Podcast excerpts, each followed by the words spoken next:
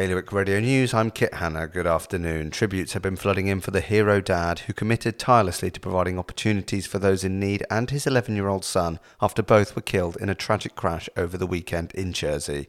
Meanwhile, the states of Alderney are exploring the viability of building a community leisure centre which would revisit the long-gestating swimming pool again. Customs officers have stopped more than four hundred thousand pounds worth of drugs flooding into Jersey over the last two weeks, including a Class A confectionery cover-up of heroin disguised as Cadbury eclairs. And hundreds of people turned out in fancy dress for the first day of this year's Alderney Week, which began yesterday, starting with the cavalcade. For more on that and the rest of today's stories, visit bailiwick express dot com. Your weather for today will be cloudy, perhaps with some patchy drizzle. The wind will be a southwest light force three to moderate force four, and there'll be a top temperature of twenty degrees. The next high tide is at midnight. That's the latest from the Bailiwick Express news team.